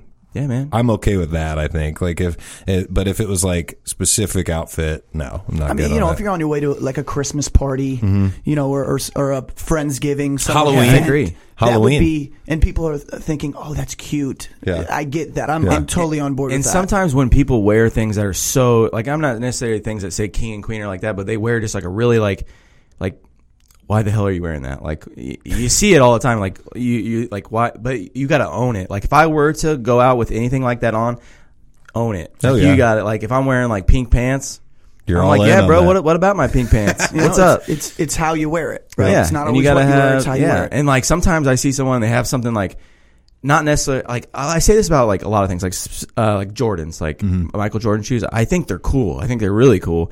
I would never wear them, Mm-hmm. but I think I see them on other people. I'm like, man, that's that's pretty cool looking. Yeah. So what I think is like if I see someone out and they're wearing something kind of strange that you don't like, you know, usually see, and they're just rocking it and they don't give a shit what people think. I'm like, wow, that's cool. Like, I, I got mad props to that guy. Like, whatever. But Just not the king and queen No.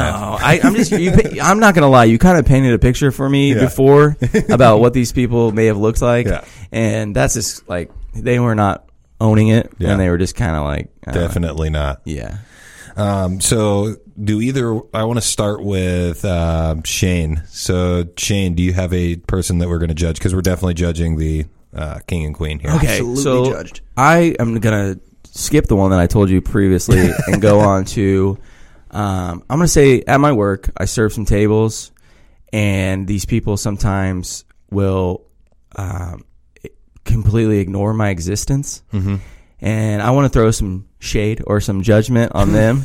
Um, because like literally, I just get kind of get to the point where I get a little um, tired of the fact that like I go up to a table with their food and I'm plates all on my arms, ready to pass out some food, and I'll name, I'll say like you know, cheeseburger with French fries, and they'll be like crickets, like they're talking, and I'm like, hey, I'm trying to give you your food right now. Yeah. Can you please pay attention to me long enough so I can give you your hamburger?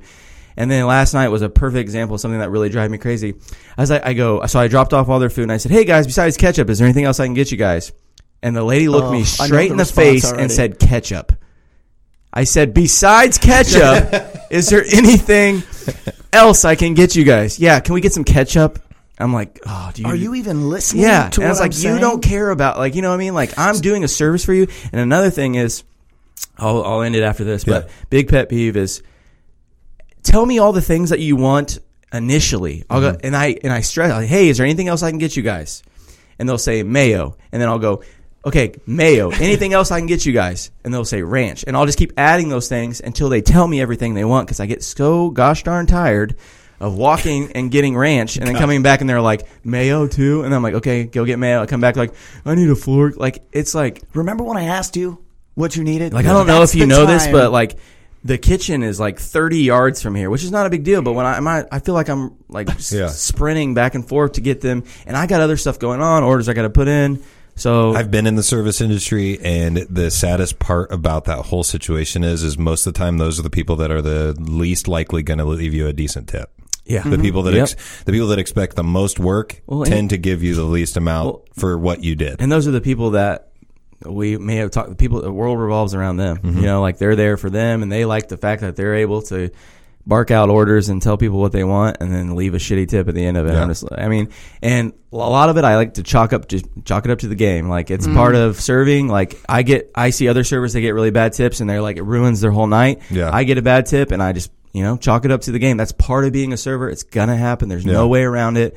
So I see it. I'm like a little bummed out, or whatever, but I move on, and usually I end up making plenty of money. You Yeah. know what I'm saying? So The awareness of people too is the, what I'm judging because the fact that they like they can't get somebody to say something to them and actually process what they said because when you said that they weren't even listening. They like they were thinking about what God whatever else God knows what same else, with like whatever I'm telling, I'm announcing your food, so I can give it to you, so you can eat it. That's the whole sole reason you came here. Yeah. But you can't listen to me for one half of a second and stop talking about whatever it is that's so damn important. yeah to just say, mm-hmm. "Oh yeah, I had that." Not and like I'll literally I've gone to a table of like eight people and been like cheeseburger and waffle fries, and they'll all just stare at me like I'm a like I'm just. like you interrupted. Why are you here? And I'm like, oh, you like you know just to give you your food that you're you know you ordered. Yeah. Like, should I come back? I'll put it back on the you know like. so that's my judgment today. Is like you know as a server I, I deal with a lot of stuff and like like I said a lot of it I just chalk up to the game or whatever you know. Yeah. But I don't know. Some of the- I like to throw a little, you know, judgment out there every Yeah. once in a while. And if if you are one of these people, Don't do it Stop anymore. Stop. Stop. Or lest or lest ye be judged. Yep. And you could have a entire, and it would be fun to have an entire podcast talking about Serving. being in Yeah. the service Oh, industry. yeah. Oh, yeah, 100%. Some of my fondest memories are finishing a shift at a bar at work and then going out and grabbing a couple drinks with your Yeah. with your friends who you work and serve and just telling stories about the worst human beings on the planet that you had to serve. Then I mean, It's- and that is uh, yeah. it's so fun because you have somebody who you can share these stories with who totally understand it, Exactly. who get where you're coming from, and probably know the person Yeah. that you're talking about. I think when I first started serving, I took things a lot harder because I didn't understand yet why people were doing these things, and that there's just, I mean, I, there's just bad people out there. Mm-hmm. And now I, I stay in a good mood. I, I, I don't care. You can be mean as you want to me, and I will kill you with kindness. Mm-hmm. I will kill you with kindness because I know that it's not my fault you're unhappy with your life and you're being mean to me for no reason and taking whatever it is out of me. And I'm always just very polite and yes sir, no sir. I try not to do the ma'am and miss thing because ma'am can be misconstrued as being offensive. Really? And my mom, even as one person, she cannot stand when people call her hun or sweetie or anything like that because she's the older. Like there's too much dynamics in it. But my mom will do this thing where she'll go, uh, the lady will go, "What can I get for you, sweetie?" And my mom will go, "Iced tea, sweetie." like real, I'm like, Jesus, mom, take it down a notch. And I was like, it's all intentions. Like she doesn't mean anything by calling you sweetie. Mm-hmm. It's just so I. I mean, I've come to terms with. I know it's stupid. Like not a big t- like big topic, but like I've come to terms with the fact that people are just there's just bad people out there, and mm-hmm. I'm going to give you good service. And I like to I like to think that um, I won't give you an excuse to give me a bad tip. So I know by the time you walk out those doors, the only reason I got that bad tip was because of you, not because of me, because I Yeah. gave you great service, whether you were a nice person. that or was not. your plan when you came. Yeah. Yeah. No matter what happened. Yeah, this is where you're gonna. So where you're gonna leave. CT, what about you? What's uh, judgment? If you got anything in there for? And, and as soon as you guys brought this idea up, this is the first thing that came to mind, and I was thinking you would say something pretty similar. So this is similar, Shandy, your story. But um, after bartending for what maybe six, seven years now, and now Yeah. actually I was I live in Cleveland full time, and I started bartending weddings. Mm-hmm. And if you guys want to have like the best time ever, bartend weddings. Like I want, I, want to imagine. tell all my friends in the industry, bartend weddings. Right? Yeah, I've, I know for a fact that you told me about you got some some huge tips, like a thousand dollars or something crazy like that. I Yeah. mean, not unfortunately not that much yet. Okay. Yet, but yeah, I mean everybody's in a great mood. Yeah. Mhm. They're not paying for anything. Yeah. And there's also the, the biggest thing is I don't have ingredients to drinks that I have to blend up and remember Mm-hmm. pours and you know and I nobody's counting how much liquor you're pouring in this, Yeah. so Yeah. nobody's breathing down your throat. I mean, it is so fun. It's so relaxed. I'm just back there vibing. Yeah. Um, actually did a, a, a wedding the other day where they had an entire ice bar. So it was like an ice luge, but the entire bar. That's awesome. So I was just behind the thing, like freezing the whole time. Yeah. Like just be, but behind it, like pouring shots down this ice luge.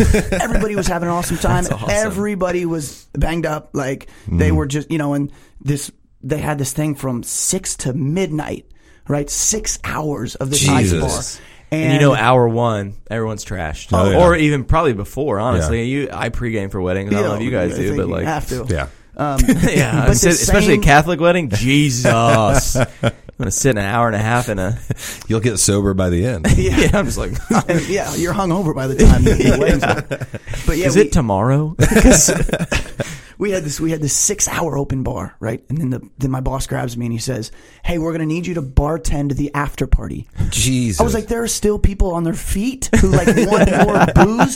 So I, I bartended an after party from midnight to two thirty. Jeez. I got home at four in the morning. Those people were these- partiers. I bet these people were. I mean, I bet some of them were miserable. Oh, you yeah, know, for the yeah. next the next couple of days. But I mean, it was so fun. So anybody who's bartending currently at a restaurant, try to bartend at least one wedding. Yeah. It is so much fun.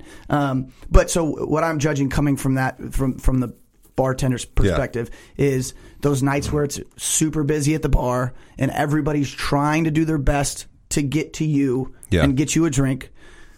Please don't snap or throw your hands up or throw money. That doesn't that doesn't do anything for us. But when I get there, if you act like it's your first time ever being at a bar, Yeah. I'm never going to come back to you. Like People don't you realize get there, that either. You They get think- there. What what can I get you? And they say, oh, sh- hey man, what do you, what do you and you're like, dude, do you see how busy it is? And Yeah. you've probably been sitting there waiting for at least five, ten or the snapping Right. of the fingers and all that that's evasive like you don't need like who thinks going up to a bar like all right my game plan is i'm just gonna like be ex- as rude as i can be to this guy and he'll get my drink no I, i'm like i wait till the guy comes up to me just kind of catches his attention and i say like hey uh you know, he'll be like, "Oh, it's really." I'll be like, "Yeah, take your time, man. I, I know you got a lot Yeah, going on, got blah blah blah." And I, and I've had people with me like, "What's taking so long?" I'm like, "Do you not see these 80 people standing around the bar? Like, come on. Yeah. Slow service, people will say. Yeah, you look at everybody here trying to do the same thing. You know, And we, trying to and we get live in a world with keyboard warriors that can get on Yelp and be like, I went to this place and it was bad. Yeah, the the that's definitely somebody that you can judge for sure. Somebody who doesn't know their order, a, and mm-hmm. people that snap or, you know, the the thing that I always have an issue with is, you know, we I've worked in the service industry as well, so I understand what it's like. Um, And, shout then- out to everybody who has because it is yeah. tough. It Yeah. is a tough line of work. And you know, I understand going like for example, we went to Kilroy's after the Colts game last uh, last time I went, and um, there was like we were waiting for our carry out order because we ordered breadsticks literally just so we could take them home. Hell And yeah. I was like, I'm standing here for five or ten minutes. I might as well get a beer. You know, I'm waiting and waiting and waiting, and the the the audacity that people have to just like push you out of the way. Like, and I'm not a small guy, but I'm also not an aggressive person. So, like, Yeah. you know, if a guy like there's this like you know drunk people walking in and they just kind of like shove me out of the way, I will like not being aggressive, but I will be like, "Hey, I was right here, man." So, uh, Yeah, uh, don't do that. and most of the time they're just like, "Oh, I'm sorry," and I'm like, "Okay, well, you know, I'm gonna get my drink, so you can wait just a minute." And Yeah. uh, usually people are pretty cool. I haven't really had a lot of people fight back with me on that very often, but. Yeah. Once again, the, the the flip side of the argument is um, the the bartenders that like because if you can keep a good mood even when you're that busy, those are the people I like. Oh, yeah. The guy that was serving me was like, like I was like, dude, I'm just trying to get a beer. Like I Yeah. just want one beer. Like, Well, I, also- I apologize that you're busy. Like, Yeah, but devil's advocate is like uh, the, sometimes the bartender is just like fed up with everyone. Yeah. So it's like I am being nice and waiting my turn, but like you don't need to be rude to me just because all these other people Yeah. are like. I, and I've had that happen to be like, "What do you want?" Like they'll just go on me like, "What do you want?" I'm Yeah. like. Wow. Okay. First of all, that's not how you talk to people.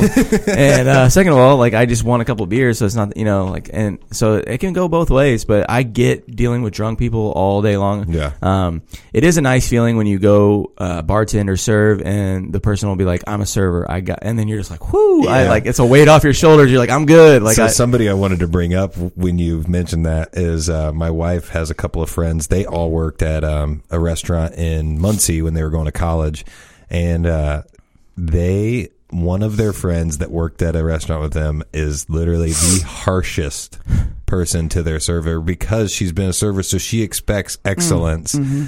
So it's like the flip side of that, where you think they're going to be really good to you. Yeah. She like, if you are not on it, she's gonna like be pissed about it. She's gonna like let you know, hey, this is what I expected, and you did not accomplish do that. me a favor and never introduce me to that person because just we'll She- just go, go ahead and to cut be that honest, off. The, she is super awesome, super fun, nice Yeah. person. But like when it comes to her service, like she expects the service that she would have provided. well, if something, she was yeah, in I, and I do the same thing in my head. I I will maybe say to my girlfriend like, you know, like. You know, if this was me, I would have done this, or like. Mm-hmm. But that's just between me and my girlfriend. I tell my girlfriend everything. We talk about things, but I would never. And even if we get subpar service or even below, I still give them twenty percent Mm-hmm. because nine times out you don't know.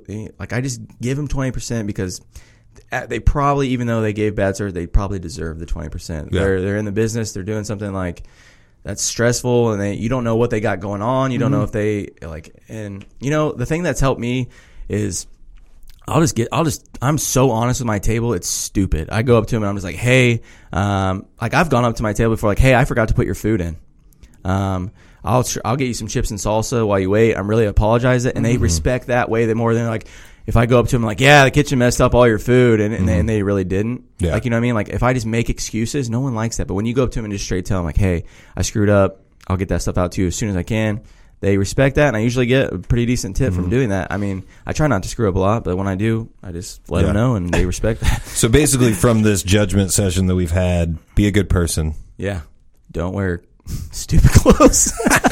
If you wear stupid clothes, rock them, yeah, Yeah. just own it. own it, and Just- uh, and make sure you're on your way to your post wedding or some kind of event where it would, plans. yeah. Yeah. Something that it would make sense. Yeah, Yeah. like uh, if you're gonna wear a poncho, you better be going Expecting rain. to a rainstorm. yeah, I don't. know. That's all I got. So, um, you know, it was great having you on. Where where do people find you, like on social media and stuff like that? And like, I don't think we've ever even actually said where you played at. I know you said Cleveland, but Yeah. what's the what's the team and all that stuff? Yeah, so currently, well, we're Arena Football League's at a funny spot, kind of trying to re- rework contracts and Mm-hmm. Yeah. stuff right now. So contractually, I have not signed anywhere Oh, to play. okay. Um, but that all that stuff will hopefully come over the next couple weeks. But Yeah. I played the last four seasons in Cleveland for the Mm-hmm. Cleveland Gladiators.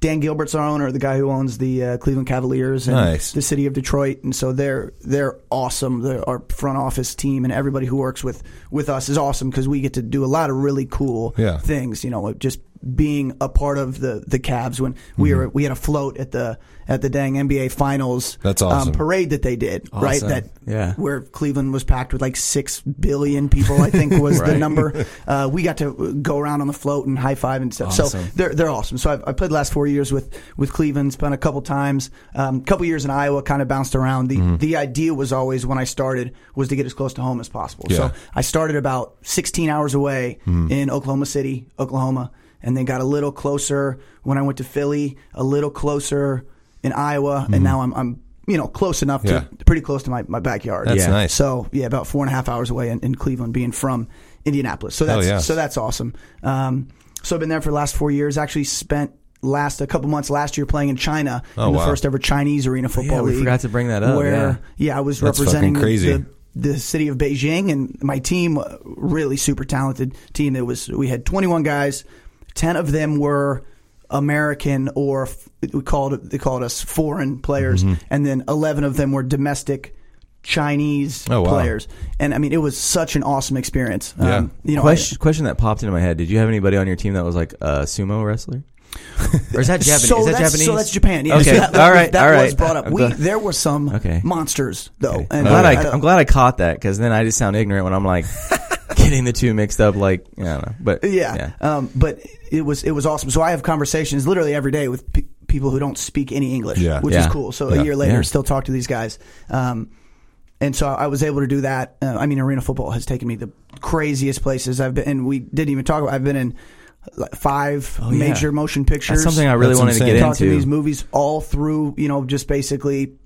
We're gonna was have to get you back on then for sure. Yeah, Yeah, yeah, yeah. that'd be because I, I got man, Yeah. I got just a short movie list set of stories. Yeah, some what- extras you've been in some movies. Uh, yeah, The Dark Knight Rises was the first one we That's did. fucking awesome. Um, so with the scene where like Bane and the whole arena football or the arena football, the whole uh, Football stadium team. is like collapsing Yeah. within itself. That and yeah, so then- I'm on the field. I'm running down for that. Oh, we did Focus the next summer, That's and uh, awesome. the Will Smith, Margot Robbie, Colin Taylor movie Focus. Colin Um, Taylor movie. I love it. Yeah, that. I was like in the but, no, but yeah. There's there's there's a scene, uh, the football scene where you know he, he wins all that money from guessing the number 55. Um, I'm basically I was on the field for a couple plays. I go in motion back Yeah. and forth some a That's couple times, but then my I'm I'm standing right behind the coach when he when he has the conversation. So that was fine. I didn't That's expect to see that, and we were watching that, and I, I saw myself on the Whoa, that was That's crazy. freaking crazy. Hey, Yeah. Look at that guy. That's awesome. Um, and then have, have done a couple couple smaller films. We did we did Woodlawn Mm-hmm. a, a couple couple years ago, um, which ended up being an international release. Pretty cool. It was a Christian based Yeah. film, um, and that was that was really well done. That that was excellent. And then just got back from Memphis. We were shooting a, a movie called The Brian Banks Story, Okay. which was actually directed by the guy who uh, did Dumb and Dumber, The Mask, um, Accepted, Mm-hmm. Wow. like a ton of really big time movies. Comedy movies, yeah. Um, yeah, and this guy, this this guy's got an incredible story. Let me just say real quick about this guy. Yeah. he was a multimillionaire director, big time Hollywood director. Right, he ten years ago, uh, something was he kind of told us the short story. He almost died. Right, so he woke up like out of this coma. And he, he switched his mind. He said, you know what? He said, I don't want this money. This doesn't help. I could have died, right? So he sold everything he had. He moved into a trailer, and now he only shoots feel good movies where he can tell people stories. Oh, wow. That's awesome. Incre- like this dude talked to Jim Carrey. He's Yeah. very close with Jim Yeah. Carrey, very close with Morgan Freeman. Uh, was a big time director, and Well, now he's, he's Jim Jim Carrey also took a similar similar route with the Yeah. whole like giving up on. He's very like uh, out there is, is one of my best. A lot of the stuff he says sounds a little crazy, but I can like I Can agree with a relate. lot. Yeah, I can relate with it a lot. So, um, but yeah, that's uh, you never see people like have a near death experience and decide that they want to be real rich and like you know what I mean. Like it's always people that like they kind of become more like simple in terms of what they want with their life when they have an experience like that, and they Right. they have a very clear like they want to do something very like good as opposed to a lot of people don't like almost die and then they're like I want to Start doing uh, cocaine off I want to be and stuff yeah, like. I want to be a uh, drug lord now. Yeah. so that's I mean that's cool. Yeah, so that, that that that guy was incredible. Brian Banks, the who the story is about, he was on set the whole time. Brian Banks, his story was he was falsely accused of of rape for and spent ten years in jail. Ten years later, the the woman came out and said that This that didn't he happen. didn't do it. Wow. And so the re and so he kind of lost all his you know hopes and dreams. He was a big time recruit, big time football player coming out of high school. Um, ended up being in jail for you know. 10 years and then this lady come out and said it and the Atlanta Falcons gave him a shot. Anyway, he was a super great guy. Um, so Awesome, was able to do that. That was that was a blast. And we've done some TV shows. Uh, we did Ballers. We did um, That's so cool. some like a, a lot of stuff in Atlanta. We are on the game. That's on BET. Uh, so just like gotten to do a lot of really super cool stuff. That's awesome. Um, just from still playing, you Yeah. know, being able to, to still Yeah. play football. You so, lead a pretty like you were kind of making it sound not as cool earlier, but you live like a pretty extravagant. Yeah, like, I mean, it, you're I a am lucky. Super, you're a lucky dude. I'm Yeah. super lucky. Yeah, yeah, yeah. yeah. And, I, and I make sure never to take that for granted because I understand. Of course, yeah. Um, you know, I could have taken other paths many, many different times, but Mm-hmm. Yeah. like going back to friends and family and everybody who supported me through the whole thing, I've been able to, Yeah. you know, continue doing this. Having a good support system is, is probably huge. Yeah, Yeah. ninety percent of it, or you know. Um, so, but yeah, but back to the social media stuff. Instagram at the real CT, like we've like we've talked about, Mm-hmm. Nice. not as opposed to don't listen to the fake ones. They're out there. don't listen to them. at Yeah. the real the CT. real CT. Yeah. Yeah. and then um, you know, on, on Facebook, of course, Colin Taylor. There's a uh, athlete page that I'm on more Nice. than personal page. Uh, Colin Taylor. I think Yeah. it's the real CT athlete page. Mm-hmm. Um, and then. Um, what else? Twitter at Colin underscore Taylor, which I'm having a lot more fun with Twitter now since I started to wake up like a couple years ago. Yeah. because you can send some Yeah. tweets, dude, and pe- and it blows people's mind. Like Yeah. friends will text you, be like, "Dude, you are nuts." I literally only that? follow like MMA fighters Yeah. and conspiracy theorists and like Joe Rogan, and that's all. And I'm just like reading that. stuff. I don't ever retweet anything. I just kind of look at the stuff. Yeah. but I, I yeah, so I'm a big fan of Twitter. he's I- big into Twitter. yeah. Yeah. it's at Juice in the AM. Everybody knows it. Mine's don't care. yours, I is yours the one with like all the underscores? It's sh- yeah, yeah. I and I and I realized that I told you the wrong thing because it's different than my Instagram. But And it it's- does. it's don't sup- worry about it because super it's like I don't get on there. I don't do anything on Twitter, which I will maybe eventually, and I'll start plugging it. But Yeah. until then, Shane underscore Uriah U R I A H at Instagram on Instagram. Yeah, and you know, once again, thanks for doing the show. I think it's uh, it's one of my favorite things to do, and it's awesome that Shane got a friend of his that is an interesting and fun person to talk to. Um, but uh, what was the what's the what's the sign off now, Shane? Oh well, um, I hope you guys enjoyed the podcast, and hopefully the juice was worth the squeeze. That's awesome. That's good. But thanks for doing it. See you guys. Juice